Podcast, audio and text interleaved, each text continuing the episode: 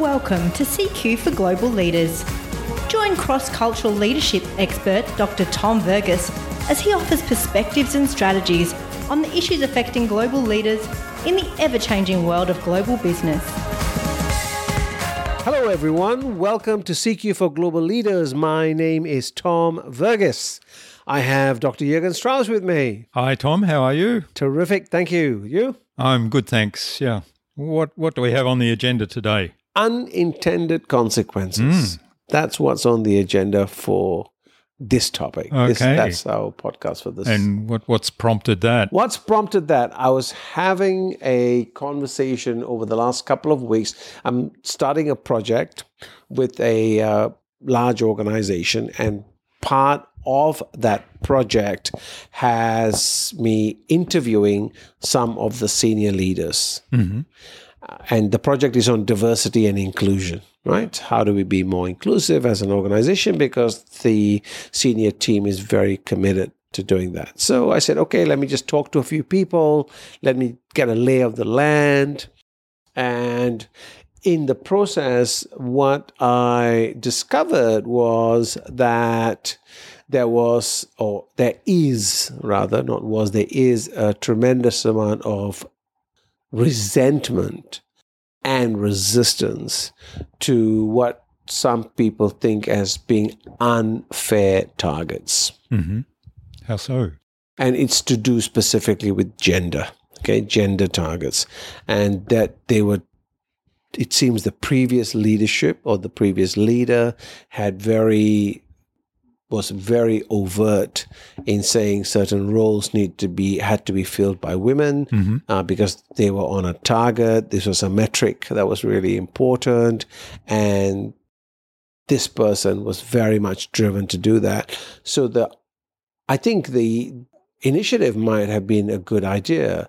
However, the consequences of that has been that the rumor mill is saying that well there's no point a male applying for a certain job because it's only for women. And it's also gone down to the level of the local community where apprentices are saying, well, I'm not going to apply because I'm not going to get a job. Right. So, you know, this is the whole example of bias just going all the way through. Mm. And I'm sure it was an unintended consequence. So the idea was let's have some targets to lift the game, maybe make it more meritocratic, yeah, have more people to change the gender balance.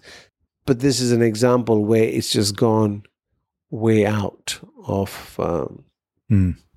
Yeah, and maybe part of that is is communication. Maybe there were gaps in communication there, uh, but at the same time, I think bringing in quotas like that without being clear about the metrics and the merit based metrics of that is um, really setting up those unintended consequences or at least at least the perception in people's mind that this is now unfair to the people that had been advantaged beforehand. That's beforehand. right. That's right. So I think your point around the metrics of what is it that we're measuring, Mm.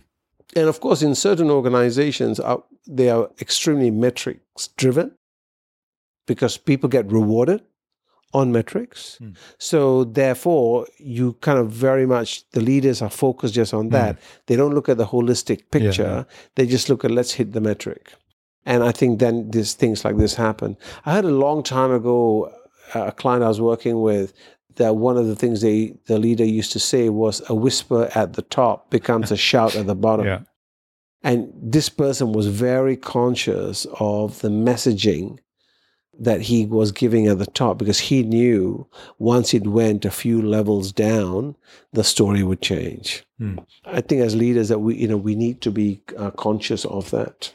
Mm, that's that's a really good point, and I think the particularly where it is very metrics driven, and and you look at something like a, a, a metric around equal opportunity for genders, and you say, well, the target is we want fifty percent women in jobs, and if that then ends up being seen as the only measure for hiring, and currently we have 70% men in the jobs that are existing, well, then people kind of take away from that the consequence that you mentioned earlier is I'm a man, so there's no need for me to Yeah. apply. That's right. Hmm. So you want to, of course, goes without saying, you want to have the right person for the job, and whoever it is that you want to put in, you want to ensure that they can do the job. And the targets are brought in because there's so much research that demonstrates the inherent biases hmm. That occur in the starting from the ads that get placed to the interview questions to how we select people etc so it's about trying to create a more equitable place right so I, I, i'm clear around the intentions now be it gender be it culture uh, be it sexual being- orientation and having a much more inclusive attitude Correct. to the whole thing. That's but, right. But not having one wrong, which was, you know, privilege for a certain group, replaced by another wrong, privilege for another Uh, group. yeah. And so the key here is, I think, as leaders, we need to constantly be checking in on our messages. How is it landing? We need to have a feedback mechanism, a feedback loop that has people further down the track that can actually l- let you know how things are going. I worked, uh, consulted with an organization a few years ago where the CEO had a number of people that she linked in with at different levels in the organization. You know, these were people who had access to her and she had access to them, and they had were given complete freedom to have conversations with candor Mm. with her. That's what she asked for. No consequences. She wanted to know what was happening what was the lay of the land. That was her way of finding out. It's like doing a pulse check. Yeah. That was her way of finding out what was happening. And she was extremely effective, extremely effective, because there were a number of things that she had set out at, as initiatives that by the time it came to four, five, six levels down, hmm. had somehow the narrative had changed. Yeah.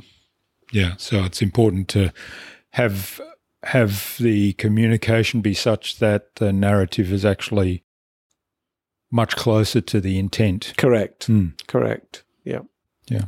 All right. Well, what's the reflection point for the listener today around that?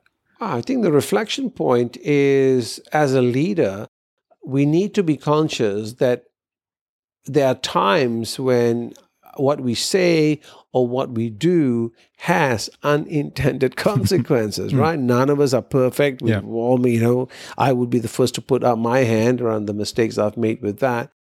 I think, though, as a leader, that we need to be wise enough to say, okay, let me check in on this. How do I check in on it? What's the messaging and how is it landing? Hmm. And and having that feedback, having that feedback mechanism in terms of, you know, is it is it doing what I wanted it to do? Yeah. Is my message having the intended consequences? And if not, what do I need to do to Yeah. shift?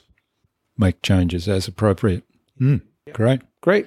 Thanks, Tom. You're welcome, Jürgen. See you next time. See you next time. Thanks for joining us on CQ for Global Leaders. To find out more or contact us, go to culturalsynergies.com.